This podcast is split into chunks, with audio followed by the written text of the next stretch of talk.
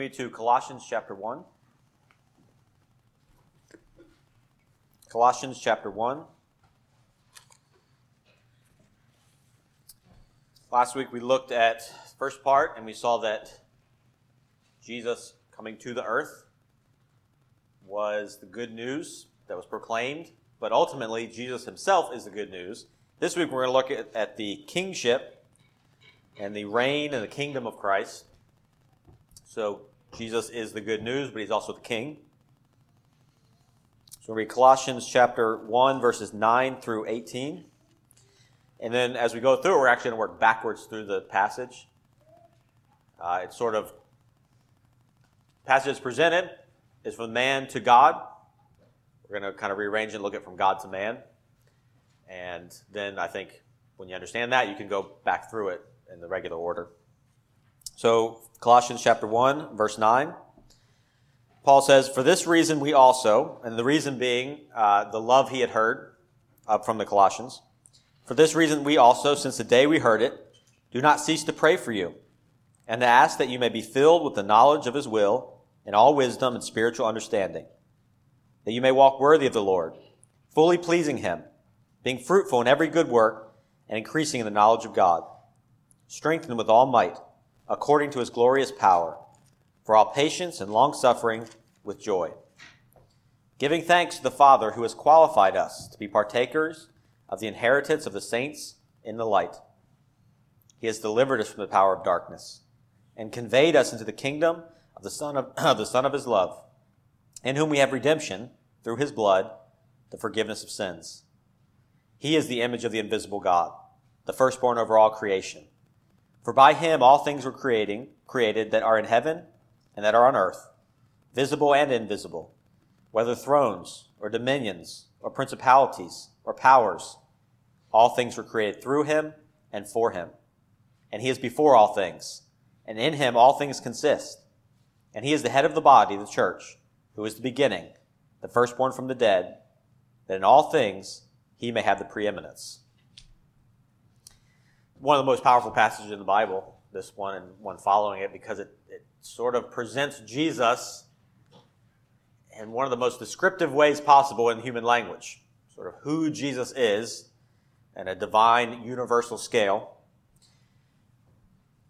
When we come to the Christmas season, it's important to remember this is not an American holiday. This is not a Western tradition. This is not something this church does. This is an ancient tradition that has been celebrated for 2,000 years. And so in the sermon, I intentionally took quotes and I believe all of them are at least a thousand years old. Most of them almost 2,000 years old. And they talk a little bit different, so they're not quite as smooth as maybe a Tim Keller quote or a C.S. Lewis. But you'll see when we quote these people from 2,000 years ago, they're saying the exact same thing we're saying. We are not unique. We are part of an ancient tradition that has been doing the same thing every year for thousands of years. Now, the question is, is it worth doing? If it's been, you know, is it just because we've been doing it that long? What we're going to see in this passage is it's an ancient tradition because it's worth keeping. And so as we connect ourselves with the past, we see that there's nothing that could have been better than what's presented here. And so the reason we, we celebrate it every year is because there's nothing better. Practically, so we're going to see the big picture, the universal picture, but practically, what's taught in this passage shows us how to deal with the chaos that we see in our lives and around us. How do you, humans need to make sense of things. We have to make sense of things. Words like senseless are evil. We always look for a reason. We always look for stories and motivation, background. There's always got to be something. And so the chaos, we inherently hate chaos. But we live in a world of chaos. And so what this passage is going to do is going to give us a different picture, a contrasting picture, which will help us deal with the things we can't explain. No human can give you all the answers. So how do you deal with the things you can't explain? That's what this passage talks about. So we look at three things. The king, the kingdom, and the kingdom life. It's pretty simple, isn't it? I wish it was that easy every week. The king, the kingdom, and the kingdom life. So look at the end of this passage. We're going to look at the king first, verses 15 through 18. It says, He is the image of the invisible God, the firstborn over all creation. So Christianity worships Jesus, and that's what this passage sort of starts with our behavior and moves to him. If we don't know who Jesus is or have a, a, a shallow understanding of him, we can't follow him. We won't want to. So by looking at Christ, and, and we're going to spend quite a bit of time here, when we can see who Christ is, the rest of it follows. Yeah. Once you see who Jesus is and you believe it, Amen. then you're like, okay, let's move on from here because now it makes sense. So the king, in earth, on earth, when we have a kingdom, it's usually defined by territory, by military power. And the king is powerful, but kings come and go. Kingdoms stay. But in the Bible, it's the opposite. It's the king that defines the kingdom. It's not the territory. It's not the place. It's not the military might. It's the king himself. So we understand a Christian point of view, when we talk about the king, that is the kingdom in a sense. What the king does creates the kingdom in a way that no human can. And so we see that, that Jesus is the king. And this passage talks about, particularly from a point of view of him being over everything else. Sometimes we see passages about Jesus being sort of the shepherd or the counselor or the friend. Here we see him as the king. Because in this world, we need to know who's at the top. Who's in charge? Who makes the decisions? Who do we look to when we need help? Who's going to come through? Who's going to make things work? Who do we have to listen to? So here it says, He is the image of the invisible God. Now these verses have been twisted a lot to create heresies for, for a couple thousand years now. So what does it mean when it says He's the image of the invisible God? Does it mean He's not God? Like a Jehovah Witness would say, or a Mormon? He's the image of God. He's not God. No. It's trying to describe something that's beyond human description. It's trying to say here in human language is eternity. Describe eternity in limited words. You can't. So what the Bible does here is it uses a lot of different phrases, and when you put them all together, you get a better idea of the picture. So the first one here, the image of the invisible God, is similar to the word we see in John 1. In the beginning was the Word. It's the Greek word logos. Sometimes it's better just to say logos because no translation really kind of grasps, kind of comprehends the meaning. So when he says here he's the image of the invisible God, you probably didn't know it, but this, Paul didn't come up with this word. This is actually used prior to Paul, prior to Jesus, in philosophy of that time. So have you ever heard of Alexandria, Egypt? There was a tradition there by a guy named Philo who was very famous. He represented the Jews there. And he created a philosophy around the word, the logos. So when John shows up and when Paul shows up, they took that language because it expressed a little bit of truth and they said, here's what he was really talking about. Here's the language he was saying. So when, when, he, when Paul says the image, he was drawing from philosophy where they use the same language of image. And they use it synonymously with word. In the beginning was the word. They would talk about the image too. And what does the image mean? Don't you wish you could see the big picture? Or do you ever afraid that there is no big picture? That everything is kind of random? And it just happens as we make decisions, sort of creating the big picture as we go along? Well, the word here, image, and the logos that it refers to, is a philosophical concept of an archetype. Now, if you're an engineer here, you know about prototypes? I don't know anything about prototypes, but so if I mess up in the engineering side, you could correct me later. But there's the idea that there's a pattern, and you make things based on the pattern. So philosophy calls it archetype. If you're into literature, you have the archetypes, uh, sort of the patterns that other things follow prototypes, patterns. If you make clothes, you sort of have the patterns you, you model things after. So when he says the image here, he's telling people like engineers and philosophers, there's something that other things are patterned after. It didn't just, it wasn't just thought up on the moment. There's a big picture that can't be destroyed with the little things. And Jesus is the image, the pattern, the word of that archetype. Now we'll go into more about who Jesus is, but that's one thing that the Bible tells us about Jesus is he's the order, the logos, the story, the prototype, the archetype that we can see. And so we wonder, is there a big picture? Does, is there any way to make sense of this world? In our view, no. You will never make sense of this world. But when Jesus was born on this earth, God is saying, He can make sense of it. He is the sense of it. So if you trust Him, you know you've got the big picture. And you're never going to see the big picture. And you're going to go through life with a bunch of questions that will never be answered. But because you know Jesus, you know you have the answer. The person. So he's the image. He represents the archetype. Basil, who lived in 350 AD, said, not because the image differs from the archetype, according to the definition of indivisibility and goodness, but that it may be shown that it is the same as the prototype, even though it be different. He therefore that has perception of the beauty of the image is made perceptive of the archetype. If you can see Jesus, you can see God. No man has seen God. Well, how do we know he's real? How do we know he's running things? How do we know he's making sense of this world? Because Jesus. Jesus is the visible image of God so that you can say, I've got proof that God exists. That there's a big picture. If we can see Jesus, we can see God. But there's something else too. In the Old Testament, there's talk of a firstborn. Someone who's going to show up and be in charge and make sense of this world. Not because the world makes sense, but because he's going to make sense of it.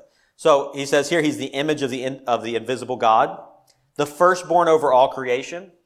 Again, cults and heretics say, well, he's the firstborn. He's created. He's the first created. But if he's created, that's not good enough. That means he's just a part of the world that we live in. He's part of the chaos. So what does it mean when he says firstborn? Well, it goes back to the Old Testament. In Psalm 89, uh, David says, But my faithfulness and my mercy shall be with him. He's talking as if he were God. And in my name his horn shall be exalted. Also, I will set his hand over the sea and his right hand over the rivers. Remember how the sea kind of emphasized chaos? So now there's a king who's putting his hand over these sort of uncontrollable things, rivers and oceans. He shall cry to me, You are my Father, my God, and the rock of my salvation. Also, I will make him my firstborn. Make him my firstborn, the highest of the kings of the earth. My mercy I will keep for him forever, and my covenant shall stand firm with him. His seed also I'll make to endure forever, and his throne as the days of heaven. There was a promise of someone who would show up and never change and control things that do change. A point of reference. An anchor says the rock of my salvation, something that doesn't move when everything else is moving. You look at your life and you say, I can't make sense of it. You need somebody that will not change when your life changes. That's who this firstborn was. Now, why was he the firstborn? Because the firstborn got all the privileges. They got the rights. When the firstborn showed up, everyone had to listen to him. So when, when Jesus is called the firstborn of all creation, he's saying he has the rights over all creation. He's not just the creator, he has the right to tell people what to do. It's not sort of like, let Jesus be your Lord. He has the right to be your Lord. You, you can accept him or reject him, but he still has the right. So firstborn here does not mean first created. That's a different word. It's a prophecy that's being fulfilled of someone who should be in charge. Have you ever seen anybody who shouldn't be in charge? I don't need to get political. I'll let, you do, let your imagination do the politics.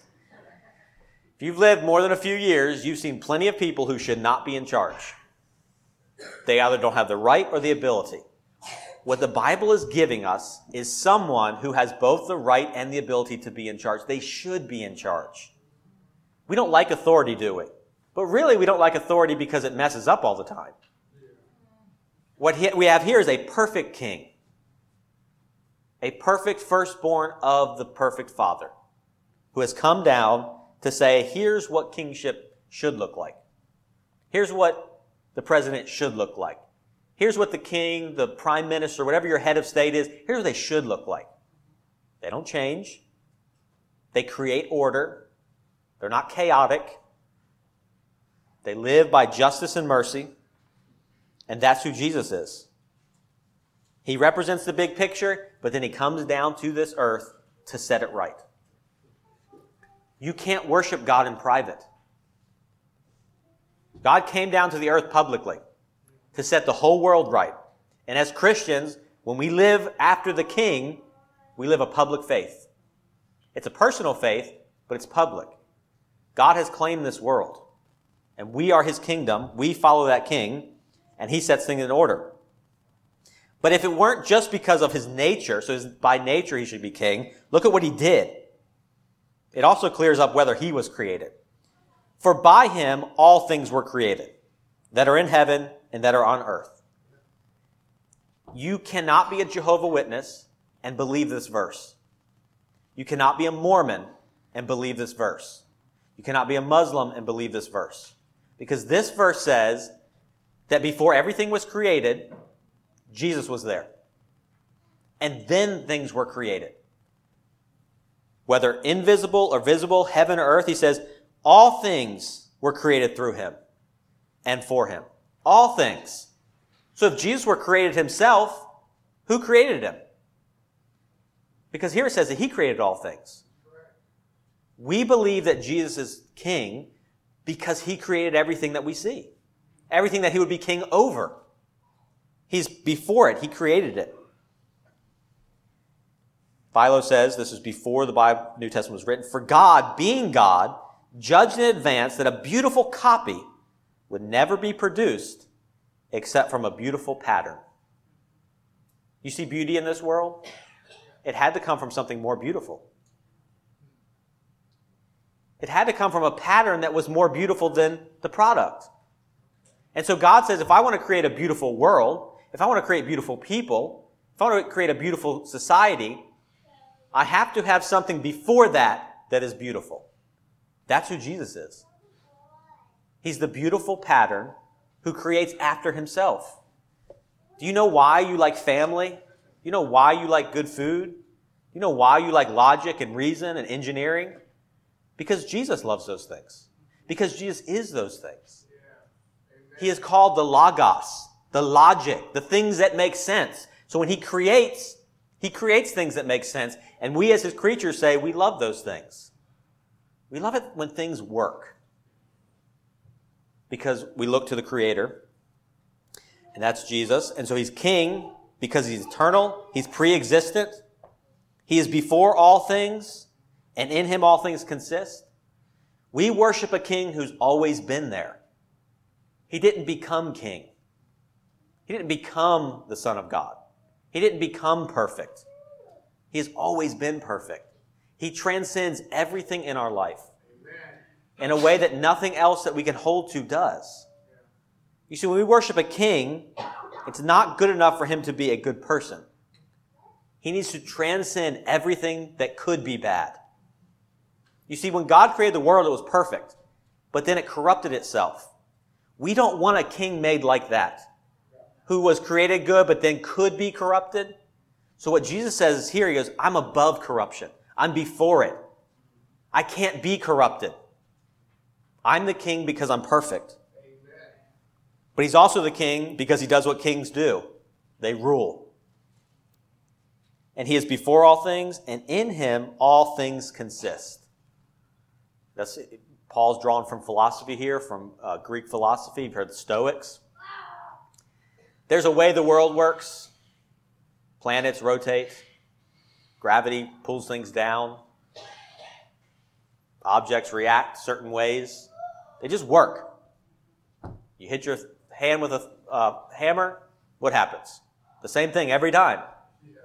And we live our lives based on these things.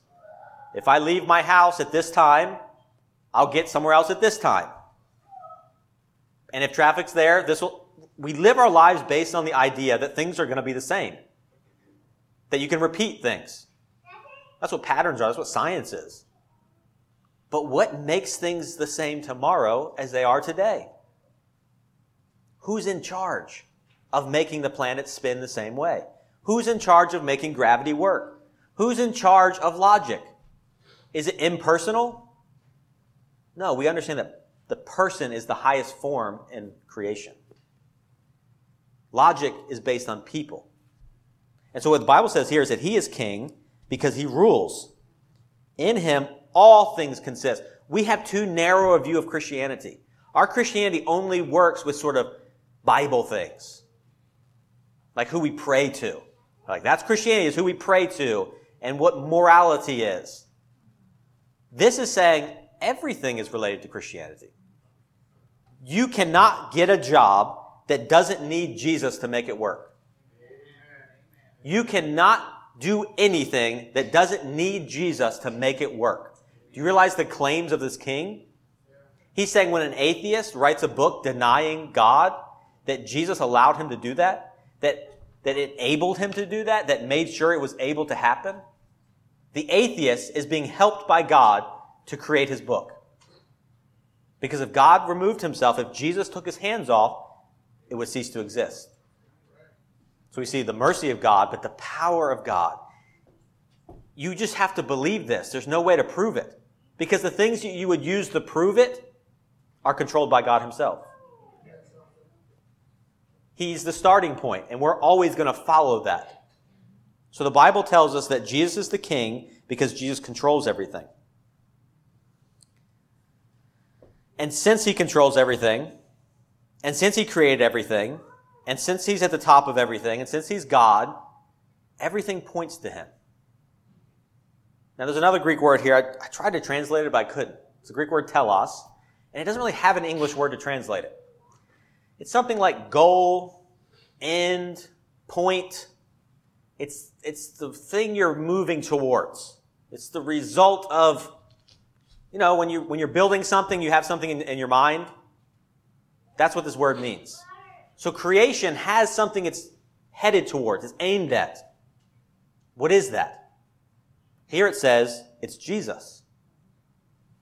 Jesus is the point, it's the goal, it's the end of creation. Look here in verse 16. All things were created through him and for him. That's why atheism, agnosticism, other religions are so bad, is because they're taking God's creation and turning it away from God. Jesus says, Here's what I've made for you. And they say, Thanks, and they turn their back to God. This is saying that you get it from God so that you can give it back to God. That's Christianity, taking his creation to give it back to him. Lightfoot says, this is about 200 years ago, the eternal word is the goal of the universe. Jesus is the goal of the universe, as he was the starting point. It must end in unity as it proceeded from unity.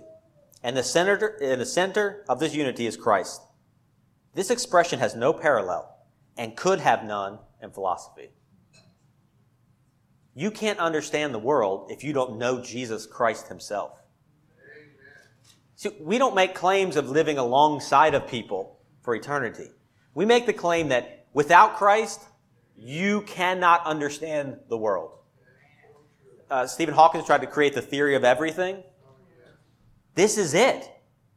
It doesn't need to be discovered. It was revealed to us. When Jesus came to this earth, he revealed the theory of everything, which is himself.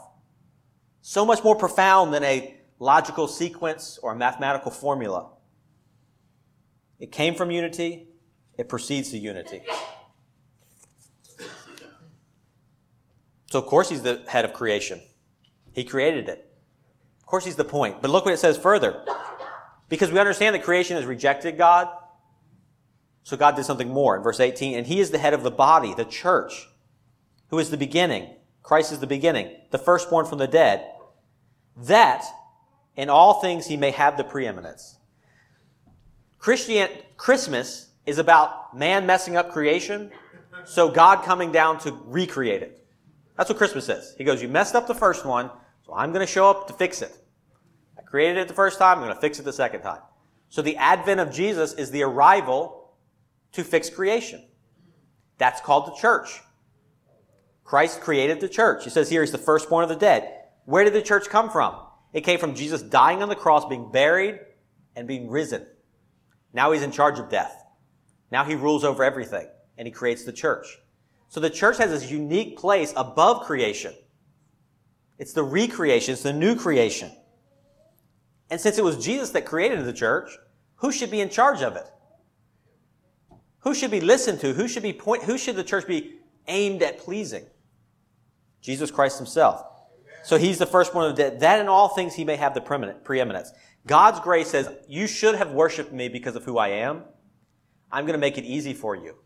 Now you can worship me for what I did for you. He came and says, you won't worship me for who I am, so I'll show my power on your behalf, so you'll worship me that way. Jesus said, if you don't believe the words, believe the miracles. If it's too hard to comprehend how Jesus created the world and holds it all together, just think of what he did on the cross and the resurrection and worship him for that. And so our church is ruled by Christ through the word. It's not ruled by the pastor. It's not ruled by the bishop. It's ruled by the word. That's why everybody has a part in it. You see, the kingship of Christ produces congregational government. You thought congregational government was just like a practical way of like, you know, voting on stuff. No, it's a way to make sure that Jesus is at the head and not a person, not just a human and it's by virtue of his work. You see the kind of king we worship? If you can get the kind of king we worship, the rest of the Bible is easy. When you can see who he is and what he did, then it's like, okay, everything else is easy. You know why we struggle with homosexuality and transgender and abortion, all those other things, and society's fighting over them? It's not because of that issue. It's because of who Jesus is. See, if you don't love Jesus, it doesn't matter your stand on those things. If you don't acknowledge Jesus as king, your view of homosexuality doesn't matter. You can't reject the creator and then pretend to keep his creation. So, so many times we, we have these tests of faith. What's your view on this? But until it's Jesus at the head, it doesn't matter your view on this. It's Jesus first, then his commands. It's the king first, then the kingdom. So let's look at what he says about the kingdom. Start in verse 12. You see, that's the king, but what's it look like? What does he produce? Philo said, before Jesus was born, I'm, he asks this question, I'm composed of body and soul. I seem to have mind, reason, sense, yet I find none of them on my own. For where was my body prior to my birth? And whither will it go when I have departed? Where's the newborn babe, the child, the boy, the man? Whence came the soul and whither will it go? When did we acquire it? Prior to our birth? But we were not then in existence. What of it after death? Philo's asking questions that he can't answer. Big questions. Who am I? What happened to those people before me? What happens to the people after me? Where do my parents go? Where do my kids go? What does it mean to be alive? What does it mean to be dead? If Jesus is king, what does that look like for me? What does that mean for my life? That's the kingdom. In verse 12, it says, giving thanks to the Father, who has qualified us to be partakers of the inheritance of the saints in the light. He has delivered us from the power of darkness and conveyed us into the kingdom of the Son of his love. The Bible's putting a contrast there. He says there's two kingdoms. There's the kingdom of light and the kingdom of darkness. And you're either in one or the other. It's the most basic divide in this world. Whose power are you under? Not are you under power. Not are you being ruled, but who is ruling you? Which kingdom do you live in? There's no neutral territory. Kingdom of light, kingdom of darkness.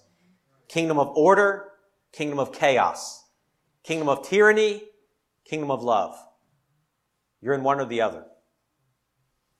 What he's saying here is there's two kingdoms you're either in one or the other, but look at the kinds of kingdoms they are. See, you may be in church, you may be in the service, but not in God's kingdom. You can sit and look like you're in the kingdom and not be. You could have been attending with kingdom citizens for a long time, but be in the wrong kingdom. You see, the kingdom of darkness is all about deception, concealment, chaos, covering up. So it makes sense for kingdom, for people who live in the kingdom of darkness to pretend like they're not in it. To cover themselves in darkness. To never be able to figure out what's going on. People are like, I don't really know that person. Can't really see what they're about. That's Satan's kingdom. Kingdom of darkness. Kingdom of chaos. The kingdom that produces school shooters. You see, why do we call it senseless violence? Because that's the highest, that's the worst form of violence. Violence we can't make sense of. Like, why? When a school shooting happens, and this is the world we live in, if your kids are born before like after 2000, they grew up in a world where school shootings are normal. They need to know how to make sense of chaos. That's why the news can't stop talking about it because people are like, we need to know why it happened. What was his, was his family? Was it drugs? Was it, what is it that caused this? And what's the answer always? We don't know why it happened. The Bible's telling us. Sometimes the reason is chaos. Sometimes the reason is darkness. It's just the, it's pulling apart at reality. And so when a school shooter gets so frustrated with the world, so into the kingdom of chaos, that he can't live there, he seeks to destroy others. He seeks to undo the world. And the best way he can do that is to get a gun and kill people he knows. There is no sense in it. It's the opposite. He's trying to create more chaos because he can't handle it. And until we realize that the Bible has told us the answer to these things, we will not be able to live with it.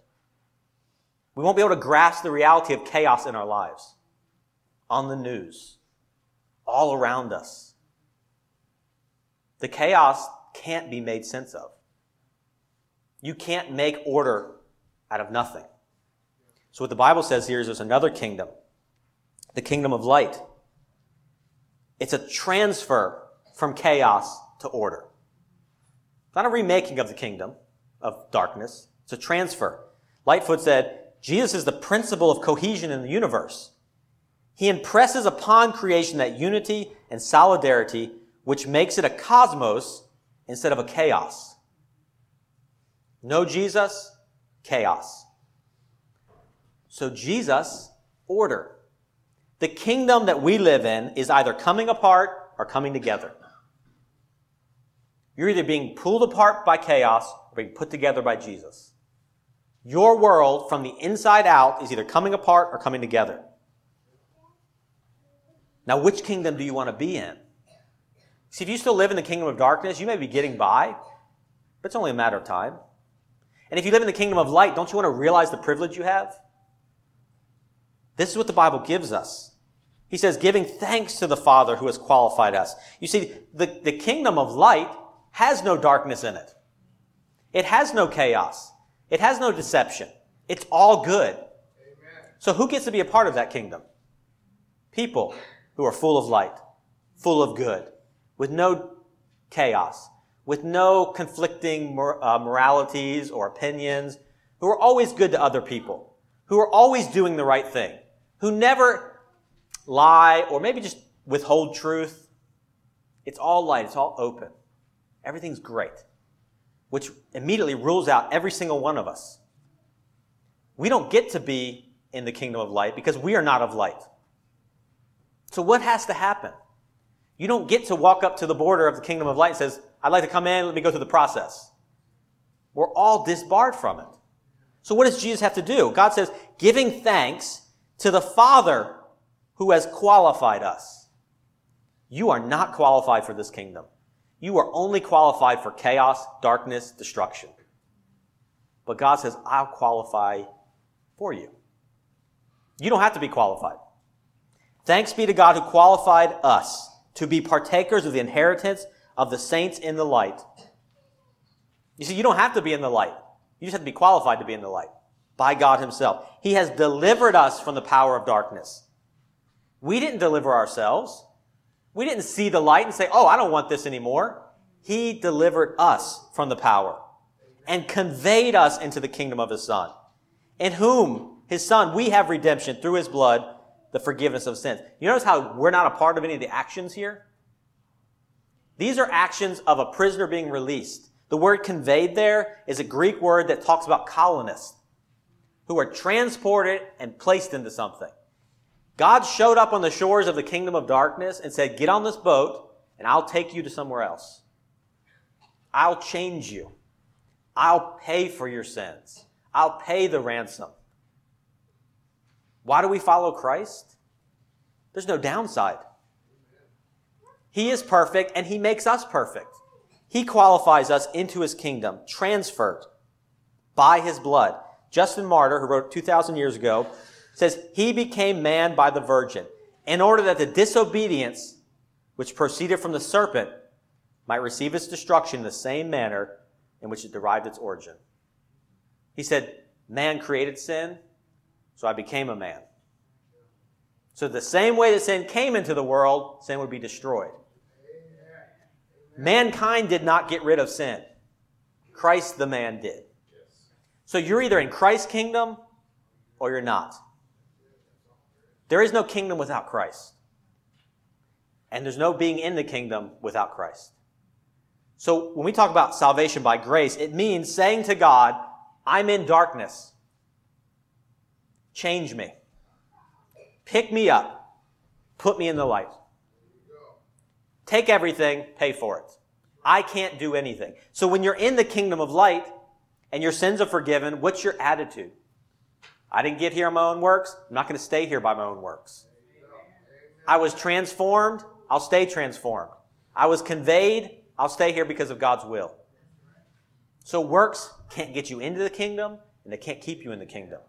You're qualified by God and you're kept qualified by God. That means you want to live a different life. So, this is the part of the sermon where if you're not a Christian, just wait to the end and we can talk later. Because right now, if you don't believe in Jesus, you cannot do the rest of this. Because the rest of this talks about how you live. And it's all about wanting something. But if you live in darkness, you need God to change your heart. And until He does that, you've got no hope for a good life and certainly no hope to be in the kingdom. So for the rest of us who've trusted Christ, he says, here's how you'll live. Look in verse 9. For this reason we also, since the day we heard it, do not cease to pray for you and to ask that you may be. And then he says a couple things. He says, for those of you who are in the kingdom of light, here's how it looks to live there. We talk about this in Sunday school. If you love Jesus, you're going to say, okay, what's next? What's he want from me?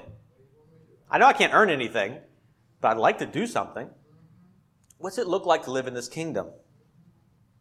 Here's the first thing that you may be filled with the knowledge of his will and all wisdom and spiritual understanding. Do you know why we hand out so many books? You know why we read books and I'm always talking about it and we, we talk about Greek words and we go with philosophy? Because knowledge is God given. He says, be filled with all knowledge in all parts of your life, your will, your emotions, your fa- everything knowledge is key. We don't have a faith where we're just like, I don't know what I believe, just I just believe it. We have a we have a faith full of knowledge. If you are academically minded, that's a gift. If you can read, that's a gift. So that you can acquire knowledge. That a kingdom with citizens who love to learn.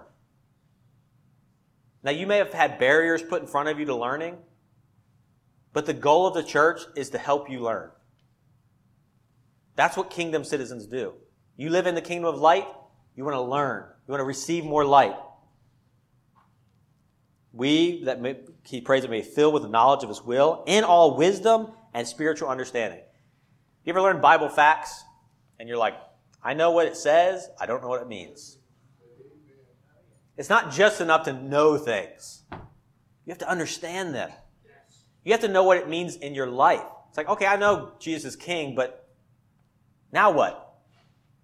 So Paul is praying that you would learn the facts, learn the truth, and have the wisdom to put it into your life.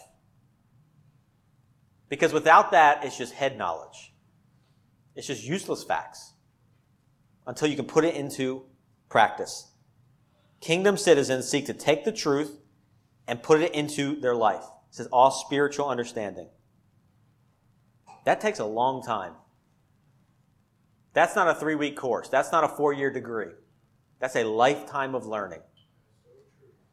That's a lifetime of week after week, day after day of acquiring knowledge. But you see, it's not just learning, it's living. Look at verse 10 that you may walk worthy of the Lord.